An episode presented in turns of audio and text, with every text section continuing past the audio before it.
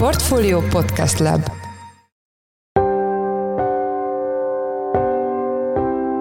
Mindenkit üdvözlünk, sziasztok! Ez a Checklist a Portfolio podcastje december 22-én pénteken. A műsor első részében arról lesz szó, hogy régéltünk át olyan intenzív járványos időszakot, mint az elmúlt hetekben, Támad a Covid is, de szerencsére egy igen enyhe lefolyású variánssal. Mégsem okos dolog félvárról venni a védekezést. Továbbra is az Omikron variáns a domináns. Ennek is most az új variánsa, egy pirola lehet ismerős a hallgatóknak, de ezen belül pedig most a pirolának egy leszármazottja jelentősen különbözik tüskefehérjében, ami ugye új szerepet játszik a, a megfertőzésben, a sejtjén megfertőzésben, és ez terjed most európai országokban. Vendégünk lesz Csiki Gergely, a portfólió lapigazgatója, makroele elemzője, aki régóta figyeli a járvány statisztikákat. A második blogban a netes csalásokról lesz szó, amelyek az évnek ebben a szakában, ebben az időszakában különösen veszélyesek, ha nem vagyunk résen.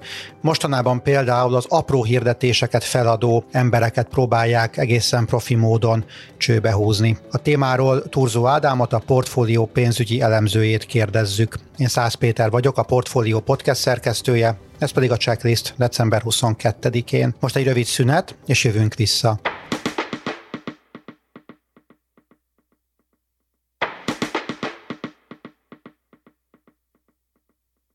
Valószínűleg a checklist hallgatóinak is feltűnt, hogy decemberben ránk törte az ajtót a járvány, pontosabban több betegség, köztük egy viszonylag enyhe lefolyású, súlyos tüneteket nem okozó Covid variáns, de feltehetően itt van velünk az influenza is.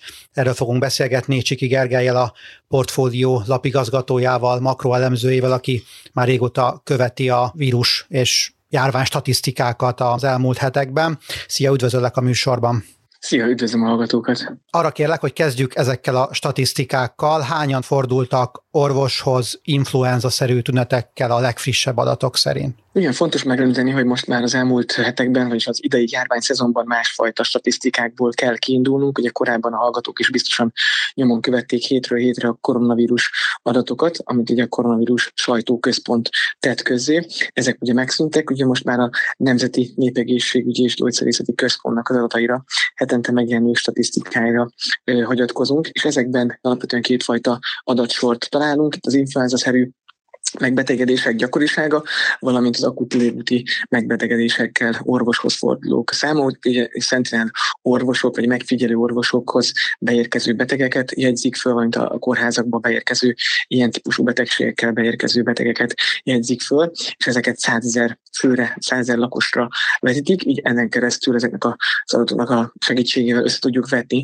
hogy a korábbi évekhez képest hol tart jelenleg a járvány, és azt tudjuk mondani egyébként, hogy az influenza-szerű megbetegedéssel már 40 ezer fölötti a, a szám, akik orvoshoz fordultak. Itt az 50. hétről beszélünk, tehát december 11-től 17-ig tartó időszakról, és akut légúti fertőzés tüneteivel pedig közel 300 ezer ember kereste föl az orvosát. Hogy el tudjuk helyezni, hogy ez milyen szám, azt mondhatjuk, hogy az influenza esetében ez majdnem egy kétszeres szózó, olyan járványhelyzet, mint tavaly, és hasonló arányszámot láthatunk egyébként az akut légúti megbetegedés esetében is. Tehát azt látjuk egyébként az idei járványszezon elmúlt 11 hetes adatai alapján, hogy sokkal korábban kezdődött, és gyorsabban fut föl a járvány idén. Azt lehet tudni, hogy milyen vírusok állnak-e mögött? Ugye a szennyvízadatok alapján arra lehet következtetni, hogy a COVID is felfutóban van, de ugye itt van mellette az influenza.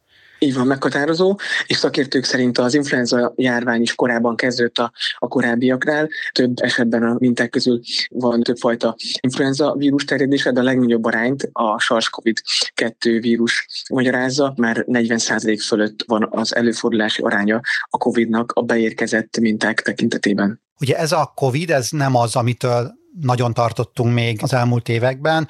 Ugyan azt mondják róla, hogy könnyen fertőz, de viszonylag enyhe lefolyású, nem okoz súlyos tüneteket. Ez helytálló, tehát a kórházi kezelésre nem szorulnak sokan, és a halálos áldozatok aránya is alacsony? Így van, továbbra is az Omikron variáns a domináns. Ennek is most az új variánsa, egy pirola lehet ismerős a hallgatóknak, de ezen belül pedig most a pirulának egy leszármazottja, jelentősen különbözik tüskefehérjében, ami ugye új szerepet játszik a, a megfertőzésben, a sejtjén megfertőzésben, és ez terjed most európai országokban, a pirulának a leszármazottja, ezt ilyen egy variánsnak hívják, és több esetben már európai országban az 50%-os domináns küszöbértéket közelíti, és ez valóban sokkal gyorsabban terjed, de cserébe sokkal kevésbé okoz súlyos betegséget. Itt elsősorban egyébként a fertőzés gyorsasága az, ami egyébként akár gondot okozhat, mind a betegek esetében, mind az egészségügyi ellátórendszer esetében, mind pedig a, akár a kritikus infrastruktúra esetében. Említetted, hogy a kritikus infrastruktúrákban problémát okozhat ez a vírus. A kérdésem, hogy nemzetgazdasági szinten mit okozhat még, ha túl sok a beteg? Így van, talán az olvasók és hallgatók is tapasztalják, hogy saját mikrokörnyezetükben, akár családban, iskolai közösségekben, vagy munkahelyi közösségekben gyorsabban tér be vírus, és több megbetegedés történik. Nyilván ilyenkor több embert dönt le a lábáról ez a többfajta vírus és a járványhullám, és az igazi veszély az, hogy a, ennek a felfutó szakaszában és a csúcsán, főleg az ünnepek előtt sokan esnek ki egyszerre a munkából, ezeket nem tudják pótolni, őket, az ő kapacitásaikat, és hogyha Isten kritikus infrastruktúrában dolgozik az adott illető, vagy a csoport, ott is ez megnehezdi a munkavégzés feltételeit. Itt akár az iskolákra lehet gondolni, a tömegközlekedésre, vagy akár az egészségügyi ellátórendszerre. Ugye ezek azok a szektorok, amik leginkább a kontaktus magas száma miatt ki vannak téve ennek a kockázatnak, és itt leginkább egyébként akár a gazdasági teljesítő képességre is negatív hatással lehet az, hogyha tömegesen esnek ki ezek a munkavállalók a, a munkából, nemzetgazdasági szinten is komoly gazdasági károkat okozhat ez az élesen korábbi évekhez képest látványosan gyorsabban felfutó járványhullám. Azt mondják a virológusok, hogy érdemes oltatni, de erre nem mindenkinek van lehetősége. Tehát akinek például négy oltása van, én úgy tudom, hogy nem kaphat újabbat. Most mi a helyzet? Igen, nagyon érdekes hogy egyébként, hogyha már az oltásokról beszélgetünk, hogy hivatalos kommunikáció, vagy bármiféle oltási kampány, ez erről szóló hivatalos tájékoztató az hatóságoktól nem érkezett. Úgymond ilyen egyszerű nyomozó munkával a sajtó munkatársai és a portfólió tárta föl azt, hogy egyébként már rendelkezésre áll bizonyos vakcina időpont, a regisztrációs lehetőség, ahol egyébként fel lehet venni valóban a harmadik és negyedik oltást, és az a tapasztalat, hogy az ötödik oltásra vágyók, vagy akik ötödik oltásokat szeretnék fölvenni, azoknak nincs erre lehetőség. Más kérdés, hogy gyakorlatban egyébként az oltópontokon hogyan viszonyulnak a négy oltással rendelkező közt. Tehát én azt tanácsolnám egyébként, hogy, hogy érdemes megpróbálni még ennek ellenére is, annak ellenére, hogy nem tudnak időpontot foglalni. Akinek fontos a védekezés a vakcinától, az annak érdemes, hogy gyakorlatban ezt megpróbálnia, ugyanis a mostani frissített kiadott nem hivatalos ajánlás, de egyébként szakértői, magyar szakértők által kiadott ajánlás azt mondja, hogy a minimális várakozási idő akár a fertőzöttségtől vagy fertőzéstől, akár az előző koronavírus elleni vakcin után egy három hónap kell legyen, és a maximális várakozási idő pedig ne legyen több mint 8-12 hónap, mert a minél tovább várunk, főleg egy járványhullám felfutásában, az kockázatos és szerencsejáték egy idő után, hogyha valaki az oltakozással akar védelmet szerezni. Világos, köszönöm szépen az elmúlt percekben Csiki Kergelyel, a portfólió lapigazgatójával, makroelemzőjével beszélgettünk. Köszönjük, hogy a rendelkezésünkre álltál. Köszönöm szépen. Az, hogy az internetes csalások elképesztő ütemben terjednek Magyarországon, az nem új jelenség. Az elmúlt három hónapban több mint 11 milliárd forintot loptak el a magyar bankszámlákról a csalók. Az egyik módszer viszonylag új a Facebook hirdetési felületét, a Marketplace-t, illetve más hasonló hirdetési felületeket céloz egészen profi módon. Erről kérdezzük Turzó Ádámot, a portfólió pénzügy rovatának elemzőjét. Szia Ádám, üdvözöllek a műsorban. Szia, üdvözlöm a hallgatókat is. Kérlek, beszéljünk erről a friss csalási módszerről. Hogyan próbálkoznak a csalók például a marketplace-en? Hát az utóbbi hetekben egy csomó olyan terméket hirdettünk meg, hogy megnézzük, milyen csalások zajlanak most annak érdekében, és igazából azt láttuk, hogy gyakorlatilag nem lehetett úgy meghirdetni semmit, hogy egy órán belül legalább egy csaló ne jelentkezzen ezekre a hirdetésekre. És ez önmagában nem új, hogy a marketplace-en csalók garázdálkodnak, ami szerintem új, vagy amit úgy érzékeltünk, hogy új, hogy gyakorlatilag kivétel nélkül mindenre jelentkeznek már a csalók, és egyre kinyomultabb módszereket használnak, egyre kevésbé lehet őket kapásból észrevenni, kapásból lefülelni. Sokszor visszaírtunk nekik, mert úgy tűnt, hogy valódi vásárlók lehetnek, aztán a második, harmadik üzenetből már kiderül, hogy nem, de sajnos tényleg egy olyan tendencia látszódik, ami abba az irányba mutat, hogy most már szinte sehol nem lehet olyan nagyon egyszerűen és biztonságosan akár egy apró hirdetést feladni, mert nagyon-nagyon gyorsan rákapnak majd a csalók. Van valami közös jellemzője ezeknek az üzeneteknek, ami alapján fel lehet ismerni, hogy csalók? Tehát mivel próbálkoznak, mivel indítanak ezek a, az emberek? Először is azért még mindig használják az ilyen bevett platformba épített, előre megírt szövegeket, de azt is tapasztaltuk, hogy ez sem mindig igaz, viszont az szinte mindig, hogy fordítót használnak. Aki már használt különböző fordító rendszereket, a Google Translate-et vagy más megoldásokat, és ismeri ezeket a szövegeket, azért az könnyen megértheti, hogy csalóról van szó. Ezek ilyen nagyon steril szövegek általában magázódnak, nincsen bennük két nyelvtani hiba, viszont olyan nagyon sterilek, ezekből már úgy lehet sejteni valamit, viszont tényleg annyira szerteágazók, van, aki emojikat is használ, mint hogyha teljesen egy, egy személyes beszélgetés lenne, mint hogy egy normális emberrel beszélgetnénk, de aztán nyilván, ahogy előre halad a történet, akkor a módszerből azért már ki fog derülni előbb-utóbb, hogy egy csalásról van szó, persze, aki ugye ismeri ezeket a módszereket.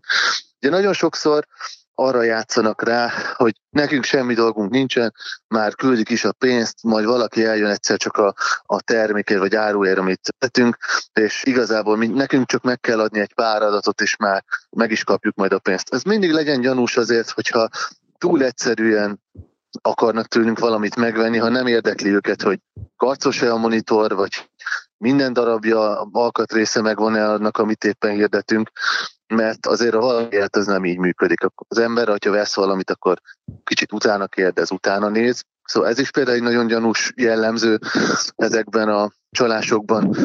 És hát még egy fontos dolog, hogy nagyon sokszor a GLS-re, a Foxpostra vagy más olyan csomagküldőre hivatkoznak, rögtön print screeneket küldenek arról, hogy éppen hogyan szeretnék majd átvenni ezt a, a meghirdetett termékünket, hogy ezekre rájátszanak, mert tényleg nagyon jó szolgáltatásokat nyújtanak ezek a csomagküldők, tényleg szinte már csak az lenne a dolgunk, hogy akkor valaki eljön érte és elviszi az árut, de azért itt is legyünk résen, hogyha valaki már a érdeklődéskor arról beszélget, hogy majd a GLS hogyan fogja elvinni a, a csomagunkat, az is legyen gyanús, mert egyszerűen tényleg az ember nem így működik. Először tudni akarja az árut, tényleg jó-e, milyen az állapot, a stb. És utána majd egyszer szó lesz arról, és hogy akkor hogy tudja átvenni, vagy hogyan küldhetjük el neki. Meddig jutottatok el egy ilyen csalás sorozatban? Tehát önmagában az, hogy majd küldenek egy futárt, az önmagában még semmilyen veszélyt nem rejt magában.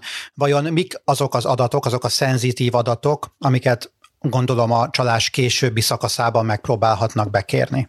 Sokféle olyan módszer van, ahogy tőlünk adatokat akarnak kinyerni. Az egyik ilyen, amikor e-mail címet kérnek el, a legtöbb csalás a tapasztalataink szerint egyébként ide futott volna ki, és akkor az e-mailünkre küldenek olyan linkeket, ahonnan már ilyen fék oldalakon keresztül megadjuk a banki adatainkat, vagy belépőinket, és a többi személyes adatunkat. Aztán a másik verzió, amikor közvetlenül egy direkt linket küldenek a Messengeren, tehát ilyenkor nem kérik el külön az e-mail címet, hanem már a Messengeren keresztül megpróbálnak átterelni minket egy ilyen fék oldalra.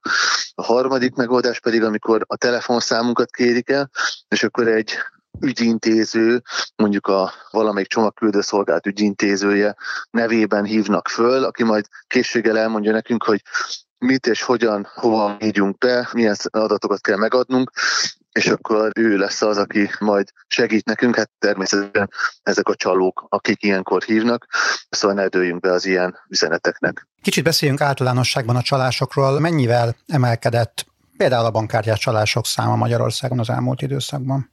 Ugye itt volt az MNB-nek egy módszertani változtatása, úgyhogy évelejétől tudjuk összehasonlítani a kártyás csalási adatokat a harmadik negyedévessel. Egy növekvő tendencia látszódik. Évelején az első három hónapban ilyen 1,8 milliárd körüli kártyás csalás volt, a harmadik negyedévben meg 2,2 milliárd ahol egyébként a nagy ugrás van, és ahol a nagy forgalom van most, az az azonnali fizetések, pontosabban a az átutalások, beszedések kategória, ugyanis itt volt egy hatalmas háromszoros növekedés az elmúlt egy évben, a harmadik negyed évben itt már tehát 9 milliárd forintnak veszett nyoma. Ugye ezek ugyanígy ide tartoznak, például amiről most beszéltünk, a Facebookos csalás, vagy a marketplace-es csalás, meg az összes ide tartozó csalás, hiszen annyi a különbség, hogy éppen melyik eszközzel férnek hozzá a bankszámlákhoz, vagy próbálják meg onnan leutalni a pénzt, vagy éppen elkölteni róla, hogyha a kártyákról van szó. Világos. Nagyon szépen köszönöm, hogy ezt mondtad nekünk az elmúlt percekben. Turzó Ádámmal a portfólió pénzügy rovatának elemzőjével beszélgettünk. Köszönjük, hogy a rendelkezésünkre álltál. Köszönöm, sziasztok!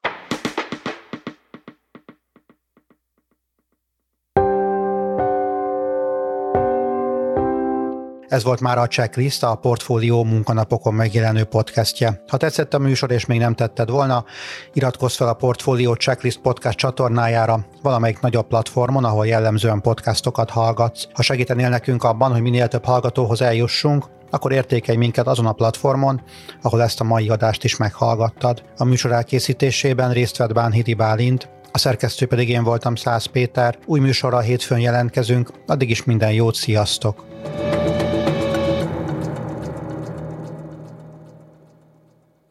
Reklám következik.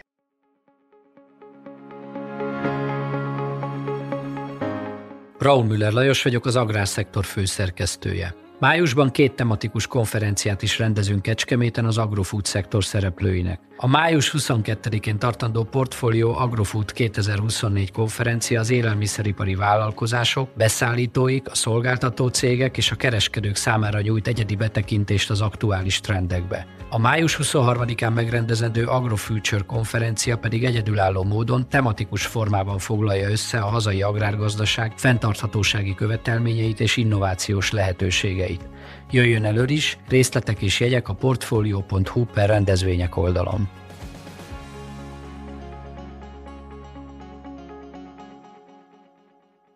Reklámot hallottak.